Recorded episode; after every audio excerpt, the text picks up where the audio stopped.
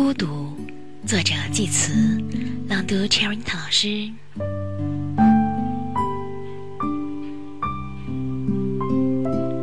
如果必须与孤独共处，只愿有一个优雅的处所，请与我登上险峰，大自然的瞭望台，站在上面可以远眺山谷，花草占据了河谷，河水明亮，犹如近在咫尺。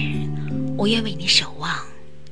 有小路越过枝叶茂密的树丛，惊起了野风，然后匆匆掠过花丛。即使我愿意与你在美景中穿梭，但是我更愿与你纯洁的心灵交流。那里有更为美妙的风景，我感到愉悦。